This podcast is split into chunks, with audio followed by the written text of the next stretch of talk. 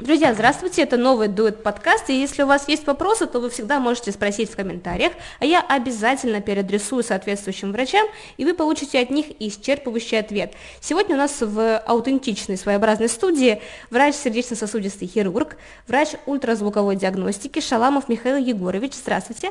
А, здравствуйте, друзья. Для него появляться на радио ТВ это привычное дело, поэтому выпуск сегодня будет еще и с достаточно популярным специалистом. Я пригласила вас, Михаил Егорович, потому что о вас очень хорошо отзываются, причем и пациенты, и коллеги. Помню тот момент, когда ко мне пришла идея данного выпуска, я поднимаюсь в отдел маркетинга, говорю, у кого из врачей больше всего пациентов, есть какая-нибудь статистика или отчеты, и мне все хором отвечают, Шаламов, без всяких отчетов, документов и прочего. С чем я хочу вас, в принципе, и поздравить. Как вы думаете, с чем связана ваша популярность? Я знаю, как ответить на этот вопрос, потому что с чем связана популярность. Потому что я харизматичный, потому что я клевый, потому что э, у меня получается врачевать, потому что я люблю общаться, я люблю разговаривать. Нет, это не надо вставлять, потому что я тут себя нахваливаю просто. Все вас называют обаятельным, но, как я понимаю, на одной харизме далеко не уедешь. В чем ваши профессиональные навыки? Расскажите о своей работе и с чем вы работаете. Блин, у тебя какие-то вопросы такие прям... Нет, они просто построены как-то так, как я не знаю на них ответить. Да? То есть, что значит ваши профессиональные навыки? Это получается то, что мне нужно просто тупо сидеть и себя хвалить. Я так не умею. Я могу просто в прикол вот сказать, да, то есть то, что да, я могу просто вот ну, ковырять пальчиком это ножком, ножкой кружочек водить, да, то есть и все, потому что это неправильно, это некрасиво себя хвалить, да, то есть это нужно спросить у кого-то обо мне, тогда да, они расскажут свое мнение, да, то есть кто-то скажет, Михаил Егорович, подонок и негодяй, а кто-то скажет, э, хороший человек. Ну, то есть я надеюсь, что те, кто скажет хороший человек, будет их значительно больше. Ну, вот конкретно этот вопрос, в чем ваши профессиональные навыки, это ваша работа. А, то есть чем я сейчас занимаюсь? Угу. На данный момент я являюсь сердечно-сосудистым хирургом и ведущим флебологом клиники, являюсь врачом ультразвуковой диагностики а, и, соответственно, оперирующим хирургом в нашей клинике, которая называется Дуэт Клиник. Суть моей работы заключается в том, чтобы проконсультировать пациентов, выявить или не выявить заболевания в основном вен, да, то есть рассказать пациенту, как можно бороться с этим, как можно это вылечить и требует ли это вообще лечения. Угу.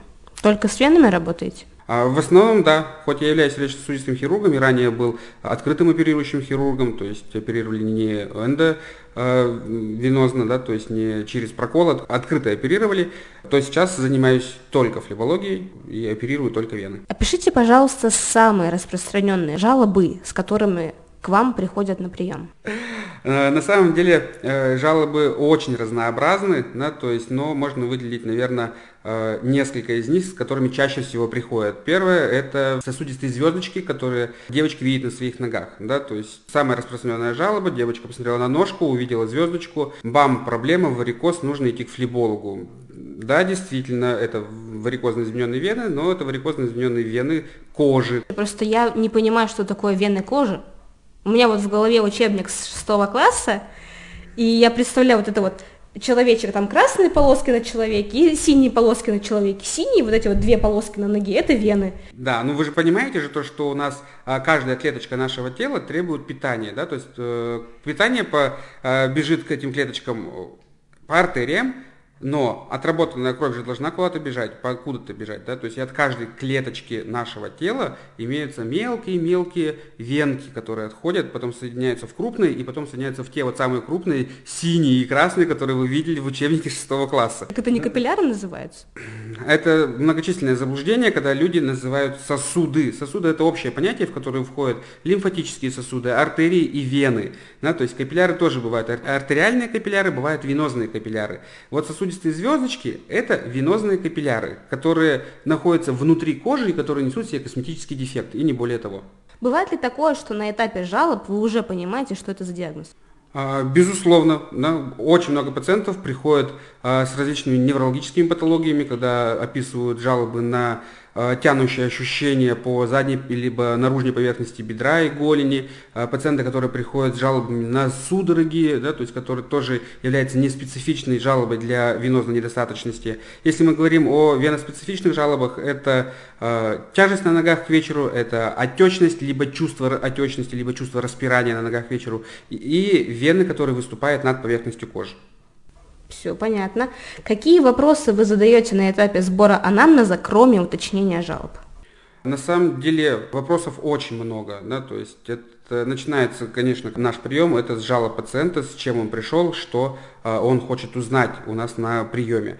Далее мы начинаем э, собирать анамнез заболевания, то есть когда у него появились эти жалобы, когда они стали усугубляться, когда э, поменялось течение болезни, ходил ли он, наблюдался, лечился ли как-то по этому поводу. Далее это анамнез жизни, да, то есть это все заболевания пациента, которые э, есть хронические у пациента, препараты, которые он принимает, были ли какие-то оперативные вмешательства, были ли оперативные вмешательства на венах, либо в принципе в организме, потому что для того, чтобы спланировать индивидуальное лечение, нам необходимо знать а, очень много о пациенте, чтобы не было противопоказаний как к оперативному лечению, чтобы э, не было несовместимости лекарственных препаратов э, пациента, которых мы будем назначать этому пациенту. Далее проходит уже объективный осмотр, Далее проходит физикальный осмотр, да, то есть, который включает в себя а, осмотр ног, пальпацию. Далее уже инструментальные методы исследования, а именно УЗИ вен нижних конечностей, и после чего уже мы собираем все вот эти вот пазлы в один, одну единственную картинку под названием диагноз. Да? То есть выставляем диагноз и уже после того, как мы выставили диагноз, э, мы обсуждаем с пациентом, как э, и нужно ли лечить данное заболевание, если есть ли оно ну а если выбираем то, что будем лечить, то как? Будем лечить консервативно, либо будем лечить оперативно. А я вот хочу испытать всю обаятельность доктора Шаламова на себе сейчас. Давайте сыграем в привычный прием у вас. Без проблем. Здравствуйте. А, здравствуйте, меня зовут Шаламов Михаил Егорович, я являюсь сосудистым хирургом и врачом ультразвуковой диагностики в данной клинике. Расскажите, пожалуйста, что вас к нам привело? А, да, вот у меня ноги устают, э, и какие-то эти отеки появляются ближе к вечеру, обувь не налазит по размеру, да и начинаю вот, я вот баскетболом еще занимаюсь, я начинаю играть и понимаю, что мне на стопу больно прыгать. А, да, достаточно распространенные жалобы. Давайте я буду вам еще задавать вопросы, вы мне будете на них отвечать. Кроме того, что ножки устают, ножки отекают, есть какие-то видимые изменения? Вены, которые выступают над поверхностью кожи, либо просто видимые вены на ногах? Нет, такого нет. Судороги, болезненность э, или только чувство дискомфорта и чувство тяжести? Да, судороги есть, но я обращалась к гинекологу, мне сказали, что это связано абсолютно с противозачаточными средствами, поэтому мне сказали, что можно принимать магний и все. Как бы судороги появились, судороги прошли, все.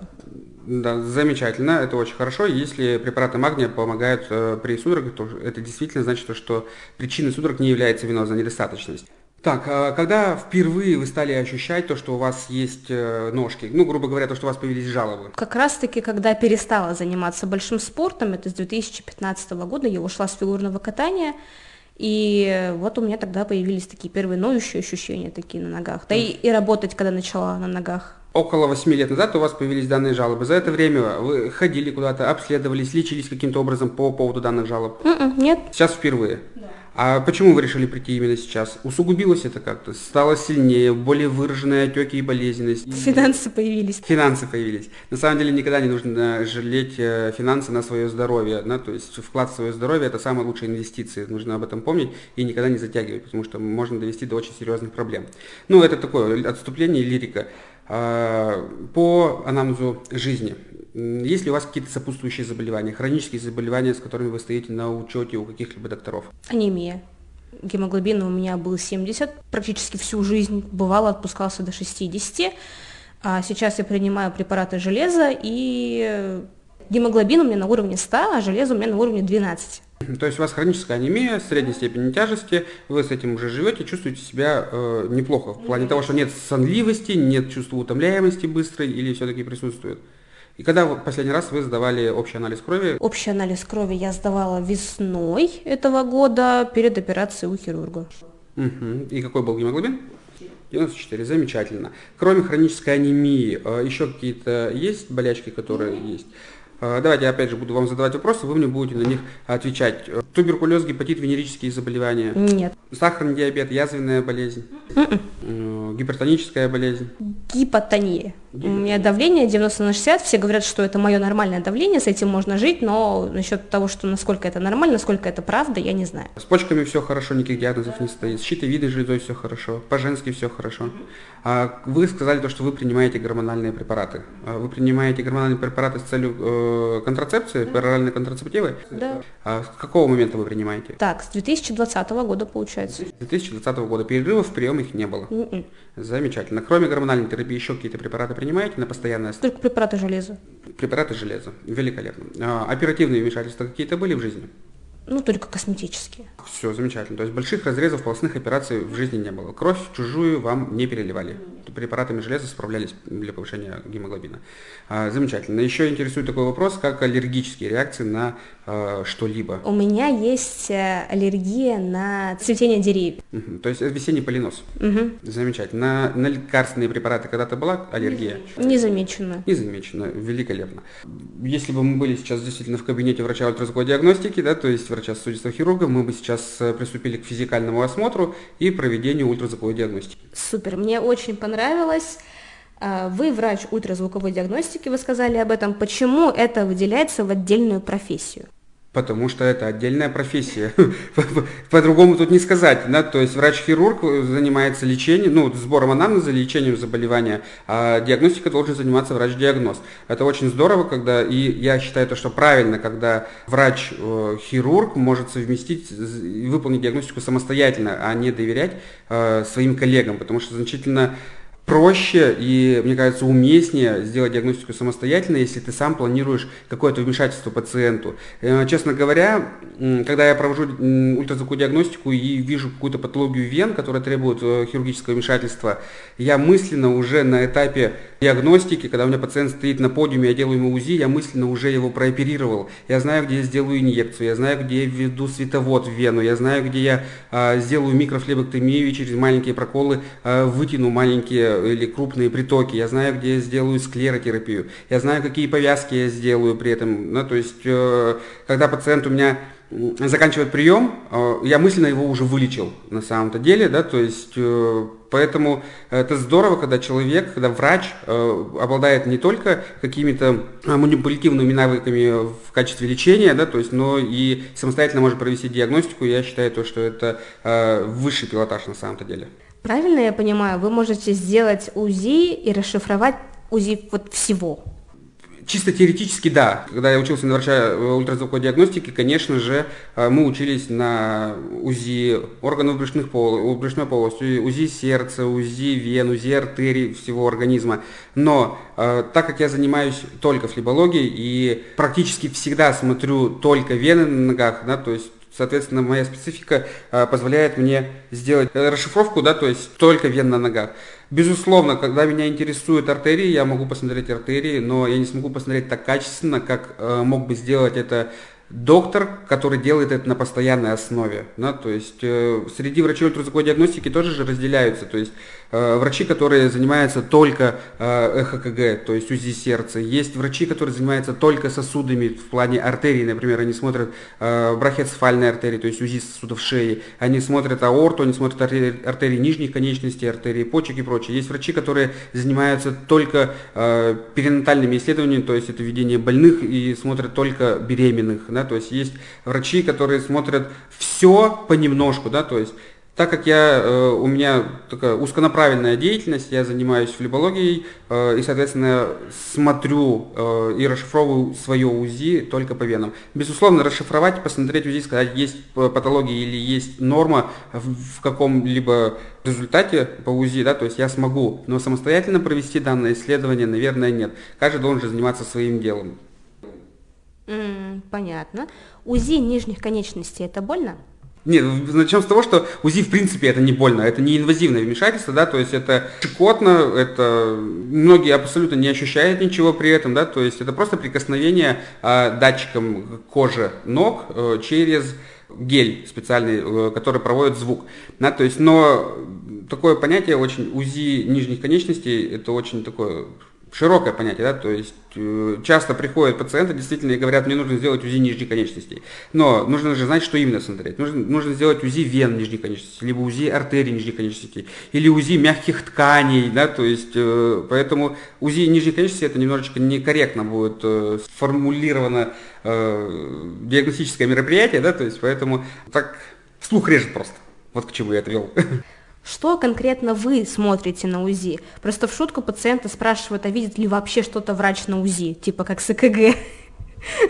Да, действительно, иногда мы прям э, с пациентами шутим на приеме и говорю, что я тоже ничего не понимаю, я просто датчиком ввожу. Да, то есть только небольшая нотка юмора очень помогает наладить общение с пациентом, если пациент немножечко скован или не хочет идти на контакт, например. Да, то есть на самом деле УЗИ достаточно простой метод диагностики и может овладеть на самом деле в таких прям вот в скрининговых исследованиях, да, то есть просто вот для того, чтобы для себя знать, что и как, очень просто даже по учебникам, да, то есть Э, это сканирование, да, то есть достаточно знать анатомию, э, достаточно знать, как э, выглядит тот или иной орган на, под ультразвуковым датчиком, и тогда становится все очень просто. Да, то есть что мы конкретно видим на УЗИ, когда выполняем УЗИ вен. Да, то есть что мы можем определить? Мы можем определить э, строение э, венозной системы э, нижней конечности у человека. Мы можем определить э, тип кровотока э, в этих э, венах, то есть есть патологический кровоток или нет. Мы можем определить размеры вены, мы можем определить стенку вены, хоть это в принципе и ни к чему, да, то есть э, только имеет значение, если были какие-то посттравматические изменения. Мы можем увидеть наличие тромбов, э, мы можем увидеть работу клапанного аппарата, мы можем увидеть все, мы можем увидеть все на самом деле на УЗИ, да, то есть что касается э, именно э, вен нижней конечности. Конечно, есть определенные ограничения у ультразвукового метода, да, то есть э, ограничен он, во-первых, возможностями доктора, второе, возможностями аппарата, на котором делают, поэтому и называют то, что УЗИ это оператор-зависимый метод, да, то есть и оператор, то есть человек, который выполняет УЗИ, один может увидеть один результат, другой может увидеть другой результат на самом-то деле.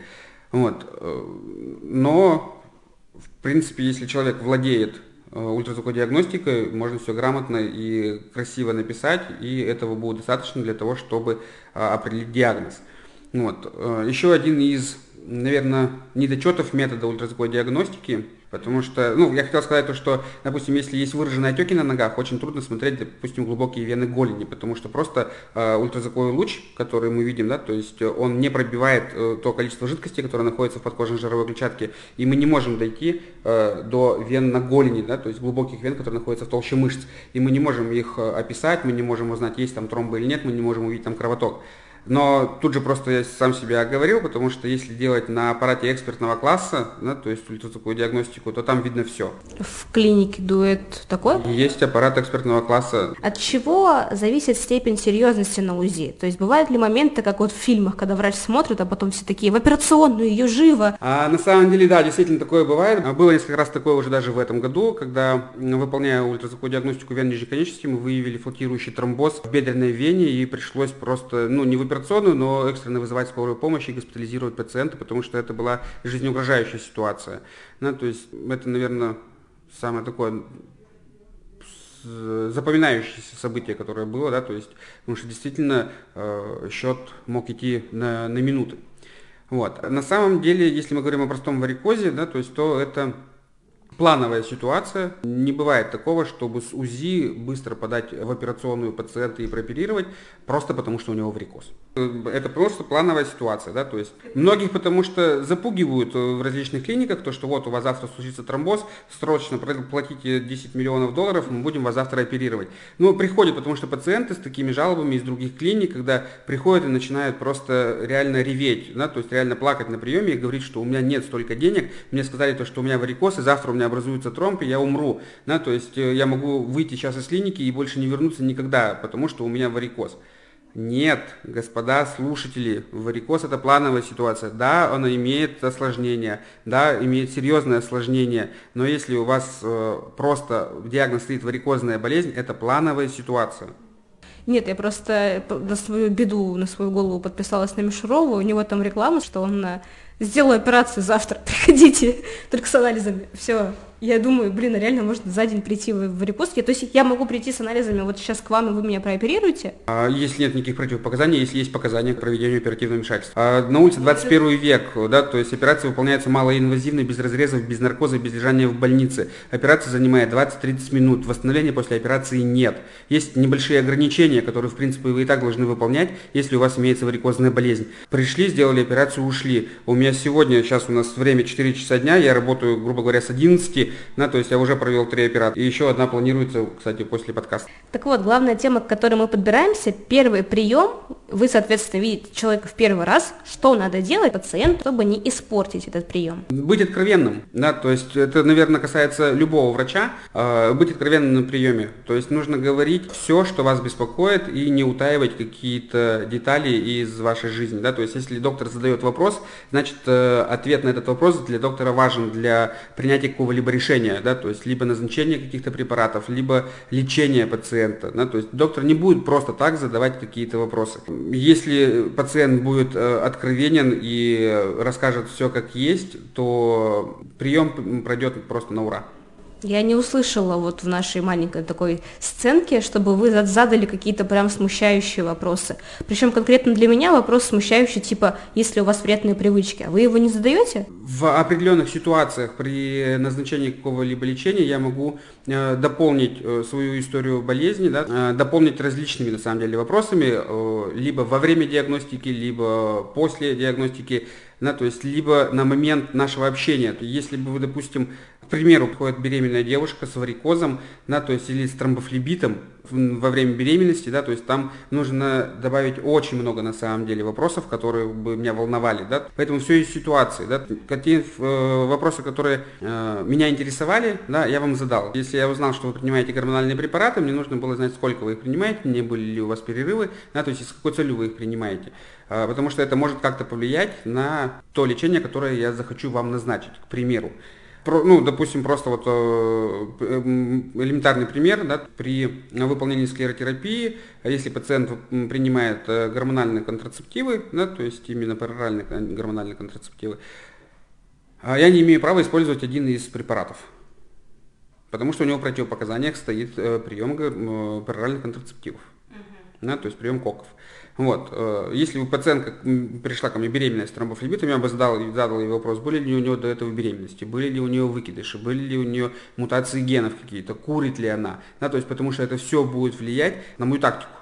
Да, то есть, э, какое лечение я буду назначать, как я буду оценивать риски возможных повторных тромбоэмболических осложнений, как э, будут влиять риски кровотечений, да, то есть оценка рисков кровотечений. И уже в зависимости от этого я буду подбирать то или иное лечение. Отлично. А что делать не нужно пациенту на первом приеме? Помимо того, что врать. Главное рассказать э, доктору, что вас беспокоит, и не утаивать э, ответы на те вопросы, которые его волнуют. И, в принципе, я не думаю, что что-то может испортить прием. В каких случаях может понадобиться сходить два или даже несколько раз на консультацию к одному и тому же специалисту? Э, когда есть какая-то острая ситуация, например, тромбоз, тромбоз требует динамического наблюдения, да, в зависимости от того, какой тромбоз.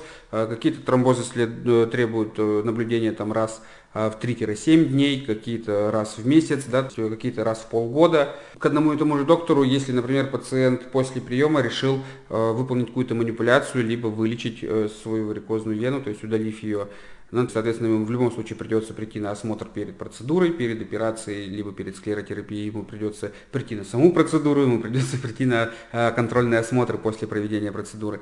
Ну и, наверное, наверное, и все. Если мы говорим о том, что э, там наблюдаться э, по поводу заболевания, да, то есть своего, допустим, варикозной болезни, э, я не вижу смысла наблюдать наблюдаться именно у доктора, у какого-то флеболога, да, то есть многие врачи говорят, что у вас варикоз, вам нужно делать УЗИ а, один раз в год.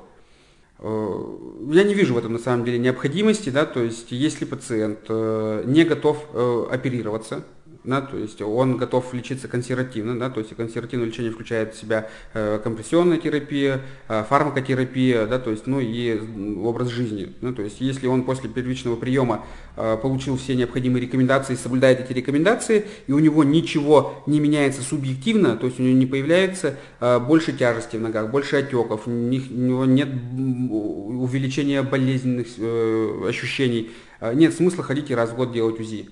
Да, Надумал ты э, прооперироваться, ты пришел к доктору вновь, мы посмотрели, чтобы не было никаких противопоказаний, расписали индивидуальный план лечения, прооперировались, понаблюдались, все замечательно. А так, чтобы просто приходить раз в год, делать УЗИ и, грубо говоря, искать тромбы, это бессмысленно. Попадались ли вам откровенно буйные или агрессивные пациенты? Бог миловал, мне кажется, да, то есть не было таких ситуаций, чтобы были прямо действительно откровенно буйные, агрессивные пациенты, которые шли с негативом на прием. Ну, тут, наверное, я хочу сказать заслугу себе, да, то есть э, доброта притягивает доброту, вот так вот я могу сказать. Какой ты человек, да, такие люди к тебе и тянутся, вот мне кажется так, поэтому э, не было у меня в жизни ситуаций, э, когда бы ко мне на прием пришли откровенно буйные или негативные пациенты. Читаю сейчас информацию о вас на нашем сайте. Смотрите, у вас указан опыт работы с 2011 года, а первое место работы ГБУ СПК Пермская клиническая краевая больница номер 2 2013 год, ГБУ СПК клинический кардиологический диспансер, 2014 год. Почему такой большой перерыв два года? 2011 год вы окончили, как я понимаю, институт, да? И 2013 год у вас первое место работы. А, так безусловно, потому что окончил институт, там же еще интернатура, ординатура и прочее, оно же не идет в список обучения. А, оно не идет в ставь. Да, конечно, то есть закончил я учебу именно шестой курс медакадемии в одиннадцатом году, да, то есть выпустился, а затем у меня была интернатура по общей хирургии, по общей хирургии, да, то есть это год, и потом, соответственно, я уже э, устроился в клинический кардиологический диспансер, на тот момент он назывался Институт сердца, э, либо областная больница номер два Пермского края, на должность сосудистого хирурга. Расскажите про опыт работы в муниципальной больнице. Это на самом деле беспрецедентный опыт. Э, каждому врачу нужно поработать в муниципальной клинике, в хорошем стационаре, подежурить, э, понять э, вообще, что такое медицина и насколько ты готов посвятить жизнь медицине. Есть ли какая-то разница пациентов в частных больницах и муниципальных? Да нет, есть, конечно, разница, но прямо вот говорить то, что кардинально какие-то серьезные есть изменения, да, то есть тут суть-то, наверное, даже не пациенты, которые э, в муниципалитете, тут больше зависит от самого пациента, да, то есть что он хочет получить от приема э, доктора, да, то есть без разницы, если пациент э, какой-нибудь агрессивный или э, плохой, он будет что в муниципальной клинике, да, то есть э, вести себя так, что в частной клинике он будет себя вести так. Сейчас тогда задам зеркальный вопрос. Пациенты часто спрашивают о врачах, которые работают в муниципальной клинике и параллельно подрабатывают в частных. Как вы прокомментируете эту ситуацию именно для пациентов? Это вызывает очень много возмущения. Ну, начнем с того, что если мы говорим про муниципальную поликлинику, да, то есть э, у них есть определенные планы, у них есть определенные э, уставы, где они должны за 12 э, минут посмотреть э, пациента. Это нереально. Да, то есть поэтому в муниципальных поликлиниках э, врачи ограничены временем, э, врачи ограничены в ресурсах, э, в плане диагностики, да, то есть они не могут сделать самостоятельно УЗИ, потому что они могут только направить, потому что они работают только по одной специальности. Вот. Что же касается частных э, центров, тут хорошо, так скажем, для пациента, да, то есть э, у нас нет такого серьезного регламента по, по таймингу, у нас э, есть хорошее оборудование, у нас есть комфортные условия, у нас есть э, быстро работающие компьютеры, как бы это э, не звучало грустно, да, потому что в поликлиниках Э, очень все такое, скажем, ну, по крайней мере, на тот момент, когда я работал э, в муниципальной клинике, да, то есть это было 7 лет назад, вот. На тот момент, да, то есть и э, вот эти информационные системы, которые стояли на компьютерах, там можно было кликнуть клавишу на мышке и налить себе кофе, успеть выпить по кружке, пока загрузится какая-то страница. Я сейчас не шучу. И серьезно, мы заполняли истории болезни э, в дежурство в ночь, чтобы немножко как-то разгружена была система, чтобы можно было хоть как-то поработать на ней. Да, то есть сейчас все значительно проще. Я не знаю, как сейчас в муниципалитете, и на самом деле я не хочу знать. Хорошо, вот если врач работает только в частной медицине, это значит, что он лучше или наоборот, он жадный и все остальные плохие слова в его адрес?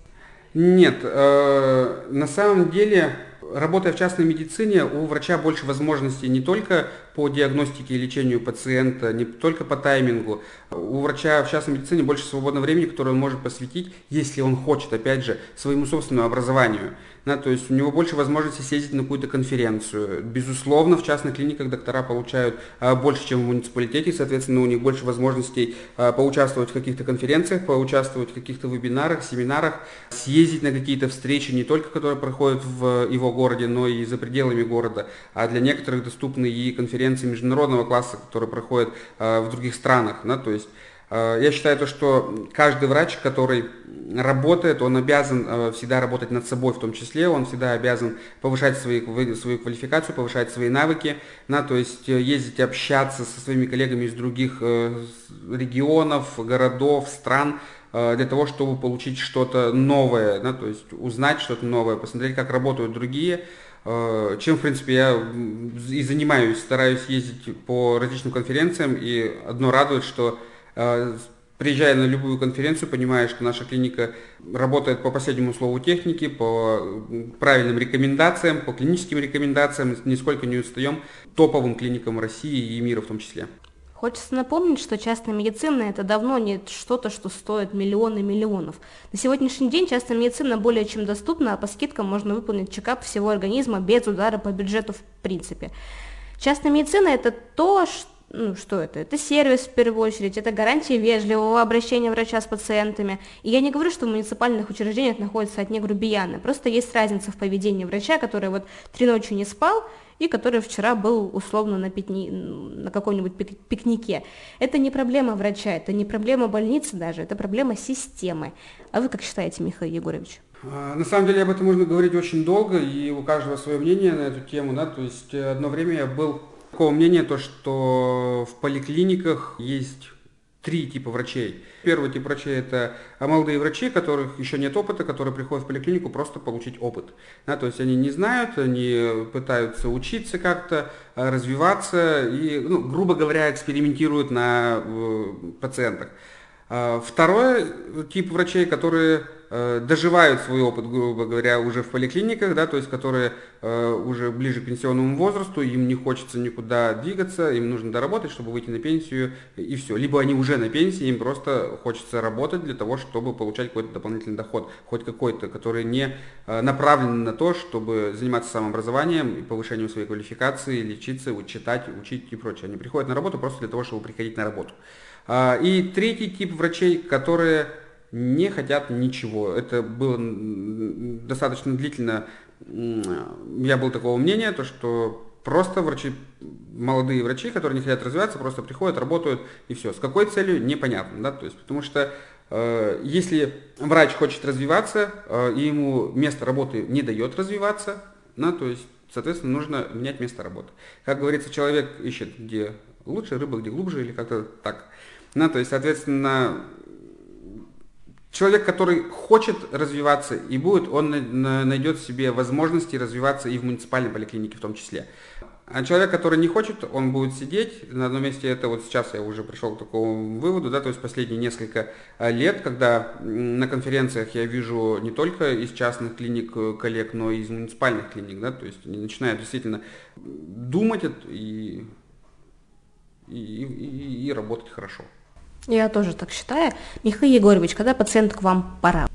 Тогда уже пациенту пора, да, то есть будь то сосудистые звездочки, если его не беспокоят эстетически, да, действительно есть смысл прийти к флебологу, а, сделать обследование и, возможно, выполнить какие-то процедуры. Если появились э, тяжесть, отеки, либо вены, которые выступают над поверхностью кожи, а, да, действительно, пора прийти э, к флебологу, надо сделать обследование а, и выбрать э, ту или иную тактику лечения.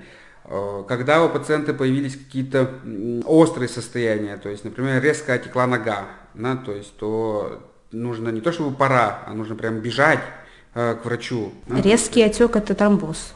Э, не исключено. Не исключено, да, то есть все зависит от локализации отека, когда он появился, при каких обстоятельствах появился, ну и в любом случае э, диагноз выставляется только после выполненного УЗИ. Потому что прогресс не стоит на месте потому что медицина развивается так же, как развивается все общество. Э, скажу, расскажу одну такую э, старую историю, когда я очень сильно боялся стоматологов, да, то есть это с детства травма, да, то есть когда ты слышишь жужжание машинки, тебя начинает трясти, ты теряешь сознание.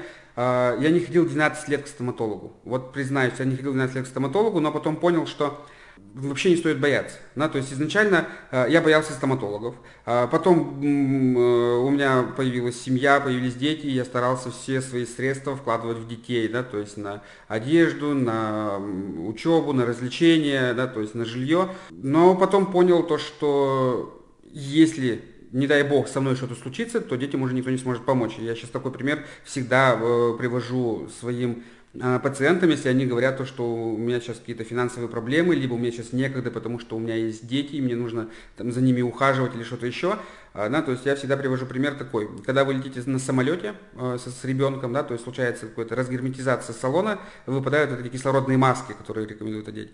Почему бортпроводники говорят, сперва оденьте на себя, только после этого на ребенка? Потому что если с вами что-то произойдет, вы уже не поможете никому, ни ребенку, ни себе, никому. Тут точно такая же история. И это мне сказала моя э, супруга, очень мудрая женщина, да, то есть, что необходимо идти полечить зубы.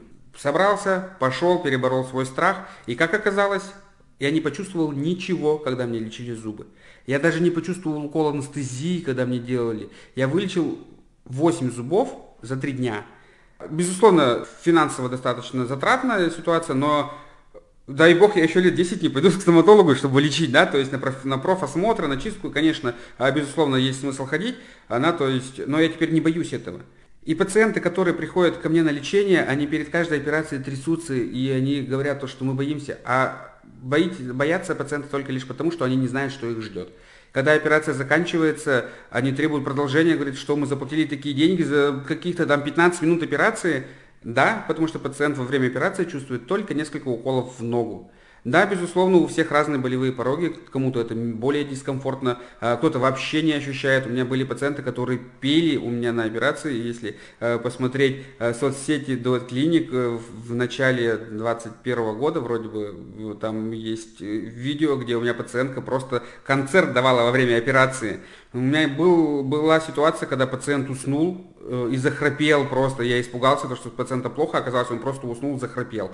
Да, то есть именно во время проведения процедуры. Да, есть пациенты, которым дискомфортно, которым болезненно именно прокол кожи. Да, то есть это единичные случаи, да, то есть, но и в таких ситуациях можно э, и словом подбодрить, но при необходимости можно заранее обсудить э, и присутствие в том числе анестезиолога на наших операциях теперь у нас это доступно. Да, согласна с тем, что есть правило самолета, оно так и называется в психологии правило самолета, сначала себе, потом другому, mm-hmm. да. Да, друзья, все верно, шутки шутками, а вот сердце и сосуды все-таки очевидно, ну, да, важно. Хочется жить дольше, хочется жить комфортно, хочется жить без проблем со здоровьем. Михаил Егорович, дайте совет своим обожаемым пациентам. А, любите себя, в первую очередь, э, никогда не экономьте на своем здоровье, и живите здорово. Вот и все. Чудесно. Спасибо большое за эфир, Михаил Егорович. Спасибо за вашу работу и отдельное спасибо за вашу эмпатию, доброту и чувство юмора. А вы, дорогие слушатели, ставьте лайки, оставляйте комментарии, жмите колокольчик, берегите себя и еще услышимся.